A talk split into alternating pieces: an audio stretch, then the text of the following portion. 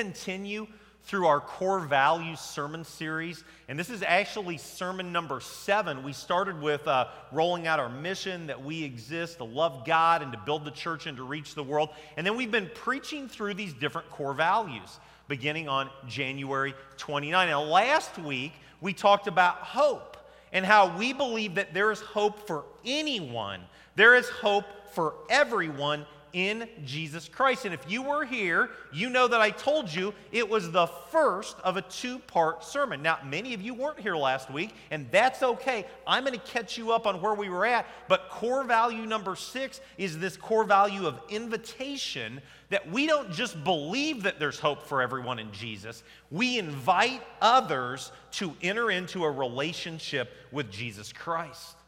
So we don't just say, hey, there's hope out there, find it if you can. We say, come with us. Come join us. Come accept the greatest offer that is out there, the greatest deal that is out there, a relationship with Jesus Christ. I asked you, if you were here last week, to pray for 3 people this week. And if the Lord led, if the Holy Spirit prompted, to even begin to engage 3 different people in your world.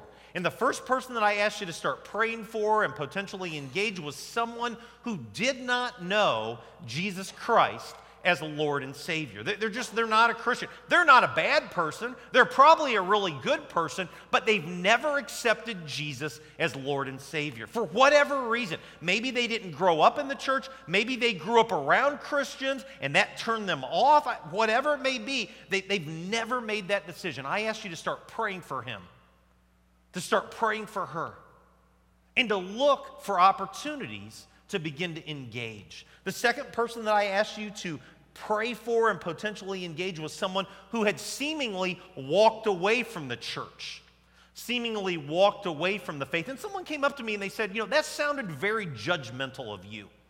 How do you know the heart? How do you know the person? And I don't know the person.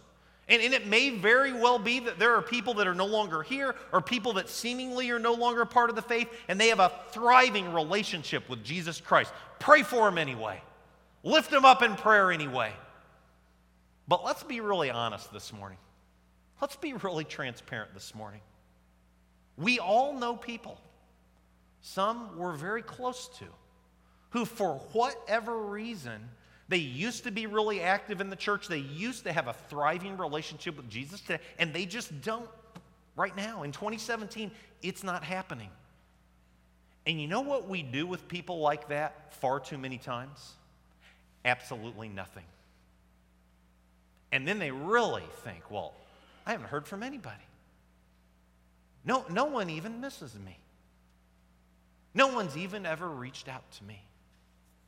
And so we probably all know someone that fits that bill. Pray for them. Begin to engage them. And then third, and this may sound judgmental to some as well, I asked you to pray for and begin to engage someone who has seemingly lost their passion for Jesus. They're just kind of going through the motions. We talked a little bit, not long, but about that church in the first century world that Jesus had a lot of condemnation for, the church at Laodicea in Revelation chapter 3. See, they had it all. They were on top of the world in terms of their finances, in terms of their prominence in the first century world. People looked at Laodicea and they said, no, that's quite a place. But Jesus said, you know what? You're just going through the motions. You're just lukewarm. And then he uses a word that the NIV softens, that it really shouldn't soften. NIV says that Jesus says to that church, I want to spit you out of my mouth. What he's really saying is, I want to vomit you out of my mouth. I want to puke you out of my mouth. I won't use any more words this morning for that. You're getting the picture. But see, the problem with someone that's lukewarm and just kind of going through the motions, they think everything's okay. They think everything is great. And so for every sermon, I've kind of given you a paradigm. We look at the Word, and then we look at the world, and then what's our witness going to be? And I want to turn that around today. I want to start with world, and I want to start with this idea of obstacles and objections. I think this is one of the more difficult sermons to hear and put into practice. You hear a sermon about the grace of God, 2 thumbs up. You hear a sermon, you're going to hear one in 2 weeks. Cody's going to preach when I'm in India about serving in the name of Jesus. And a lot of people want to roll up their sleeves and start serving. But inviting others? I don't know about that. That's kind of outside my comfort zone. So I want to start with what are objections and obstacles from Christ followers? And then what are objections and obstacles from those who don't have a relationship with Jesus? And here's some of the objections, and I'm going to go through this pretty quickly, but some people will say, I can't really share my faith. I can't really invite others to follow Jesus because I'm not perfect. I don't have my life all figured out. I fall short of the glory of God. And if you fall short of the glory of God, you are right there with every other person on this earth today. We've all missed the mark. And I'll be the first to raise my hand and say, I am not perfect. And the leaders of this church will be the very first ones to raise their hand and say, I'm not perfect. That's not a reason to not invite someone. Second, I don't have all the answers. What if somebody asked me a question and I can't answer that question? I don't have all the answers. I didn't go to Bible college. I didn't go to seminary. I don't go to hide and seek Bible memory class. I can't rattle off stuff. Here's what your answer is when somebody asks you a question that you can't answer. Here's what you say. I don't know. I don't know the answer. I say that all the time because I don't know the answer to questions. Now, you don't say, I don't know and I don't care, but you say, I don't know, but I'll try to find out. I don't know, but I will get you an answer. And honestly, sometimes there really are no good answers. People will say, why does suffering happen to God's people? I don't know. I don't get it. If I was God, it wouldn't happen. If I was God, I'd have my like little lightning bolt in my finger here, and I'd start zapping all the mean people, and all God's people would just rain. And there'd be no cancer, and there'd be no divorce, and there'd be no disagreements. It'd be awesome, but, I'm not God. It's part of life, living life in a sinful and fallen world. Number 3, third objection, it's going to create tension or problems relationally. People are going to start looking at me differently. They're going to start asking questions like, is she a Jesus freak? Is he someone that's just really into that whole weird religion thing? And I'm not going to lie, it may create tension. It may create problems. One of my very best friends growing up, I went to Bible college with him for a while. Today, has made the decision that he's no longer a follower of Jesus. And I have tried to engage him. I have continually prayed for him. And he's made it really clear to me, you know what? I'm not going to be your friend. I'm not going to be in a relationship with you if we're talking about the faith. I've got nothing to do with that. That's just where he's at right now. I'm not happy about that. I'm not excited about that. It could create tension. It could create problems. Here's number 4. I'm just worried about me. Who am I to look at somebody else? Who am I to deal with somebody else? Let me use this illustration for you. Let's say you're walking down the street. Maybe you're, walking your dog or I guess we don't walk cats, but you're out for a walk and you're just having a good time, and you look over and you see that your neighbor's house is on fire. And the smoke is coming out of the chimney, not the chimney, the ceiling, the roof. I'm struggling today. You see the fire. That's the point that I'm trying to make. Now, you could say, I've got 15 different things that I need to do today. And if I grab my cell phone and I dial 911, it's going to really create problems for me today. There's not a person in here that wouldn't grab your phone and dial 911 because they're in trouble. And even though it's going to mean that I've got to get involved, I might save a life. I might save their house or part of their house. A house can be replaced. A soul for all of eternity. I mean, when we think about it, that's really not an acceptable answer to say, I'm just worried about me. Many people do it. And then here's number 5, and this is most troubling for me, and I see it all the time. I'm a closet universalist. I'm not sure I really believe what's in the book. I'm not sure I really believe the truth of God's word. And we've developed this idea that everybody's going to, if you're a good person, that's good enough. If you do good things, that's good enough. Those are objections that I have heard or I've seen play out. What about objections from people who are not in a relationship with Jesus? And I've seen all four of these play out, quite frankly. First objection is this: it's none of your business. They've bought the lie. It's out there today. It's cultural that you can believe anything you want to, but you don't have any right to tell anybody else what they should believe. Man, I'm glad the Apostle Paul didn't operate with that philosophy. I'm glad that the people that went on the missionary journeys that we read about in the book of Acts didn't operate with that philosophy.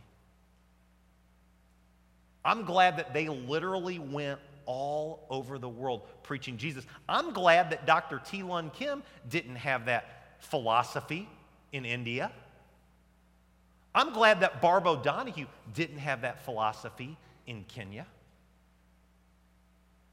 I'm glad that Pete Coco on the campus of Illinois State University didn't have that philosophy when it pertains to life at ISU.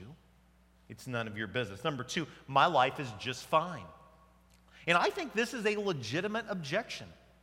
I think one of the real curses that our culture has today is that a lot of people have a great life. They've got kind of the dream, the house, the car, the kids, the dog, the 401k, and you're telling me I need something else?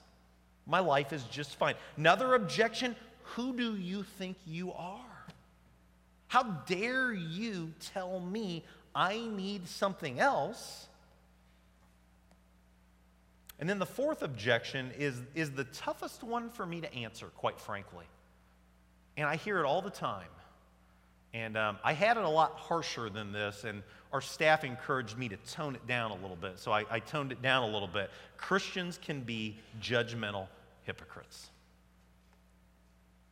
Guilty as charged, by the way. That's why it's so important that we live the life. That's why it's so important that the love and the joy of Jesus that we talked about last week isn't just an 8:15 Sunday morning kind of thing.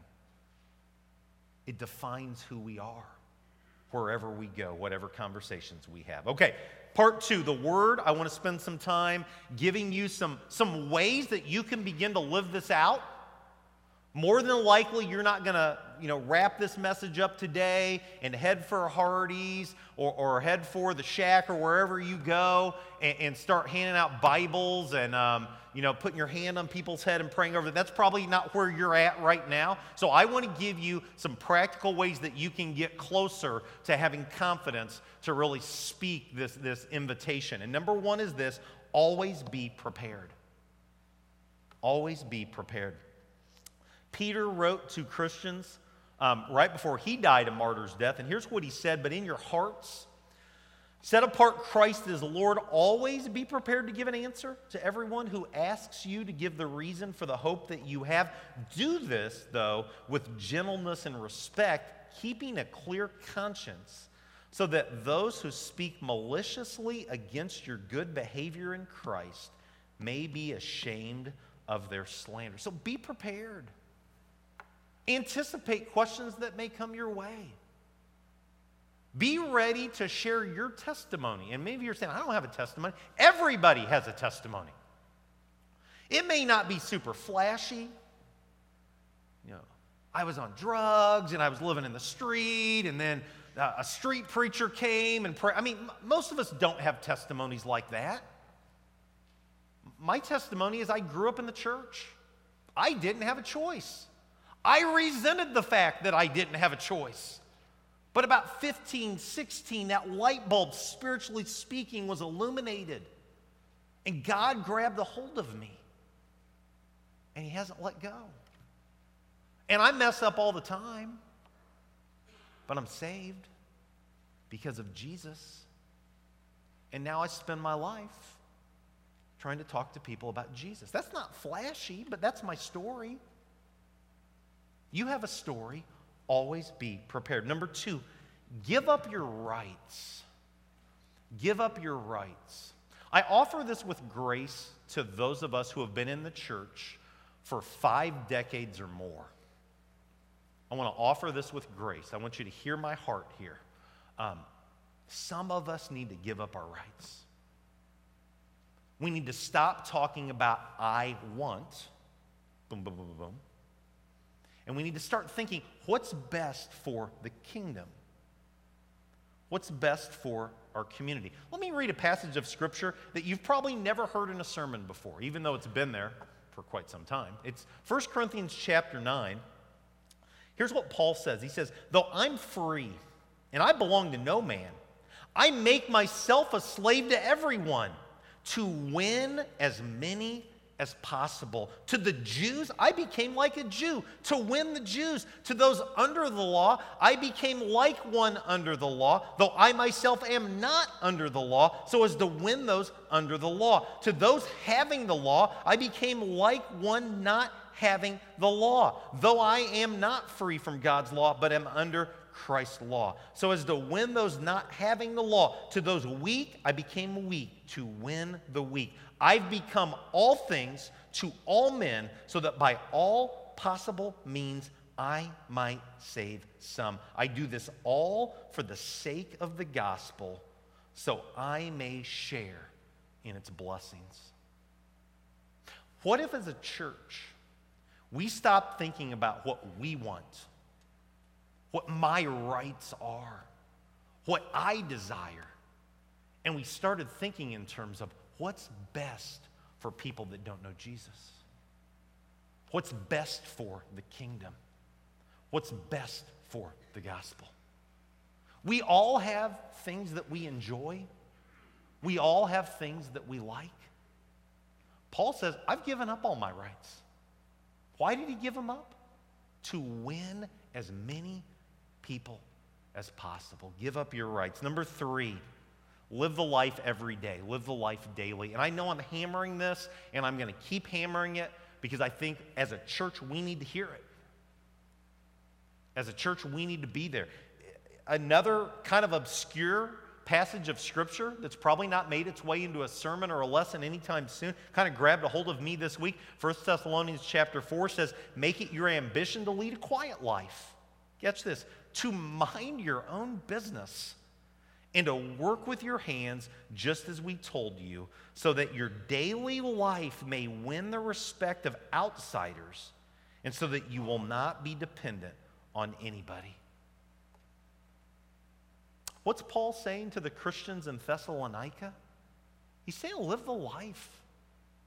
He's saying, mind your own business. Don't be a part of conflict. Don't be a busybody. Don't be a gossip. Don't be mean. Live for Jesus every day. And if you do that, he says, people are going to look at you in your daily life and they're going to say, she's different. They're going to say, he's different. They're going to say, I want to be more like that. They're going to say, I really respect that. And then finally, number four, best thing I'm going to say today, let God do the heavy lifting. Let God do the heavy lifting. In 1 Corinthians 3, Apostle Paul says that he planted the seed, I planted the seed, my friend Apollos watered it, but God made it grow. So neither he who plants nor he who waters is anything, but only God who makes all things grow. I planted the seed, Apollos watered it, but it was really God who made it grow. I want to go back real quickly. We're not going to put it up on the screen, but I want you just to think for a moment about those three different individuals that I asked you to pray over. The person that doesn't know Jesus, and the person that's walked away, and the person just kind of going through the motions. Especially the person that is not in a relationship with Jesus, as well as probably the person that's walked away. You're probably not going to win them with a Bible verse, okay? You're probably not. And I know that because I've tried that, and rarely does that work. I'm amazed, by the way, how much of the Bible non-Christians actually know about. I think we used to think, man, we'll just throw 5 or 6 Bible verses at them and maybe smack them upside the head with the Bible, and they're going to be in the baptismal the next Sunday. That's probably not the case, more than likely. That's probably not where it's going, more than likely. But I do think that when we plant seeds and when we water seeds, it really pays dividends over time. We have a member of our family that grew up in the church and really kind of rejected the church, quite honestly, turned off by Christians that he felt like didn't really live what they were claiming to live and just wanted no part of it. And got out on his own and got married, and it was not a good marriage, and it ended in divorce. And then there was kind of more judgment coming from some Christians, he felt like. It was just really down on the church. But through it all, family just kept planting seeds and just watering seeds. And one day, he just announced, I want to get baptized. And Steve Ingram, who was here on Friday, baptized him. And I was talking with Marla and some of the family, like, what happened? I didn't even say anything that week. We didn't even have any conversation that month. And I said, I know exactly what happened. God made it grow. God moved that heart. Seeds had been planted, seeds had been watered, but God made it grow. And so it'd be really cool if next Sunday we took this sermon and we went out and we have 15 baptisms at 8:15 service next time. That'd be really cool. I might even write into the Christian Standard or something like that if that happened. But more than likely, 15 baptisms won't happen next Sunday. But 100 baptisms could happen over the next year if we get serious about planting seeds and watering seeds, being Christ's ambassador, and let God do the heavy lifting. Allow God to let it grow. Okay, part 3, our witness. How do we live out this core value of invitation in 2017? Well, you did a survey 2 weeks ago. How many of you were excited about that survey? It was okay. Somebody raise their hand, please, for me. Somebody please raise their hand. Okay. Well, over 400 people took the survey, which I think our number's in the 410, 415 range. Is that right? Somewhere around there. So we're really excited about that. We did a survey 9 years ago, and we had 410 take that survey 9 years ago. So about the same number of people took the survey 2 weeks ago as took it 9 years ago. But one of the questions talked about how often do you invite others to church or invite others to consider a relationship with Jesus Christ. Let's put that slide up on the screen. And I was kind of underwhelmed, quite honestly, with the results. 11% said they never do it. It ain't ever happening. 38% said they do it rarely. So how do we define rarely? Maybe once a year. 42% said they do it occasionally, maybe a couple times a year is how I would interpret that. And 7% said that they do it often.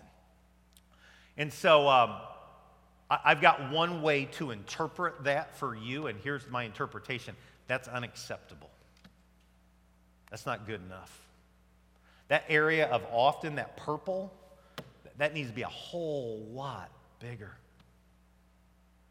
And that means we're going to have to change kind of how we approach things. And just to clarify, it's not even been in the sermon because I think it goes without speaking. It's not just the minister's job to invite people to a relationship with Jesus. It's not just the leader's job to invite others to a relationship with Jesus. So I want to give you some practical ways to engage these three folks that we were talking about. How do I engage someone who doesn't know Jesus as Lord and Savior? And I've got some suggestions. Number one, never understate the importance of relationship with Jesus. Never understate the importance of a relationship with Jesus. Let's say you wanted to invite someone to join a club that you're a part of, or you wanted to invite someone to get season tickets to a sporting event that you have season tickets to. and they look at you and they're like, we know that'd be great, but kids are getting ready to go to college, and real estate taxes are going to come due, and I just don't think I could afford it. And you'd probably look at them, and unless you just have really bad people skills, you'd probably be like, well, I understand that. That makes sense. If you have bad people skills, you might really start hammering them hard, but you'd kind of back off. Because when people say, I can't do it, most of the time we just kind of back off. When it comes to sharing your faith with someone that doesn't know Jesus, never short sell what that's all about. I tell people all the time, I became a Christian at the age of 7. It's the most important decision I ever made, bar none. More important than my marriage, more important than my children, although I love my wife and I love my children. The most important decision I ever made. Usually when you talk about the most important thing you ever did, people listen. 2, look for chances to plant and to water. Going back to that 1 Corinthians 3. Look for opportunities to plant and to water. And 3, never give up. I know some of you have been praying for children for decades. And maybe I'm going to throw in the towel. Don't ever throw in the towel. Don't ever give up. Don't ever stop planting and watering. What about someone who has seemingly walked away from the church? They were here, now they're not. They were in relationship with Jesus, it seems like now that they're not. This is a little more tricky. Number 1, you have to be willing to listen, and I think you have to ask permission for the opportunity to learn. And you're probably not going to like what you hear, more than likely. Do not get defensive. I'm terrible at this, by the way. I have to work at this all the time. When someone wants to criticize the church or someone wants to criticize the faith, I want to get defensive. I want to put up my fist, spiritually speaking, and go to battle. Can't do that. You have to be willing to listen. You have to be willing to learn. And you have to be willing to go the extra mile in love. Not out of duty, not because you have to, but out of love. And then what about someone that's seemingly lost their passion? They're just kind of going through the motions. They're doing the lukewarm Laodicea kind of thing. Two encouragements here. I think with love and grace, you have to communicate how unhealthy it is to simply go through the motions. Unhealthy for them, unhealthy for those around them. And then second, you have to invest. You have to be willing to help them get beyond the lukewarm. Let me help you get beyond just going through the motions. It's one thing to say, you know, you don't seem to have the fire anymore. It's something else to say, let's do this together. Come to my Bible school class with me. Come sit in church next to me. Come go to the Tuesday morning ladies study, or area men's fellowship, or hide and seek, or whatever it may be. Come go with me. Help them get beyond the lukewarm. Bottom line, it's really pretty simple. Everyone needs a relationship with Jesus. Everyone needs a relationship with Jesus. So don't ever give up. Don't ever stop praying. Don't ever stop planting or watering seeds. Let God do the heavy lifting. Let's pray. God, thanks for today. Thank you for the chance to be here. Thank you for the chance to be in your word. And God, help us to live this core value in our lives. Help us to be people who, we not only invite people to a relationship with Jesus, our lives are a ringing endorsement of what it looks like to be a follower of Jesus. God, help us to make a difference. I pray specifically this morning for our community. God, today more people in our community will not go to church than will go by a pretty significant margin. And so, God, we've got work to do right here in our own backyard. And so help us, guide us, lead us, do the heavy lifting. It's in your name we pray. Amen. It is invitation time. as it is every Sunday at FCC. If Jesus is not the Lord of your life, we invite you to come forward during this time. And if you would like someone to pray with you for anything, I mean, if you have someone that is really on your heart and you'd like a staff person to pray with you, that's awesome. But if you're just going through a tough season of life and you want prayer, I'm up front and I'll be up front following our service as we stand. Mark leads us in our song of commitment.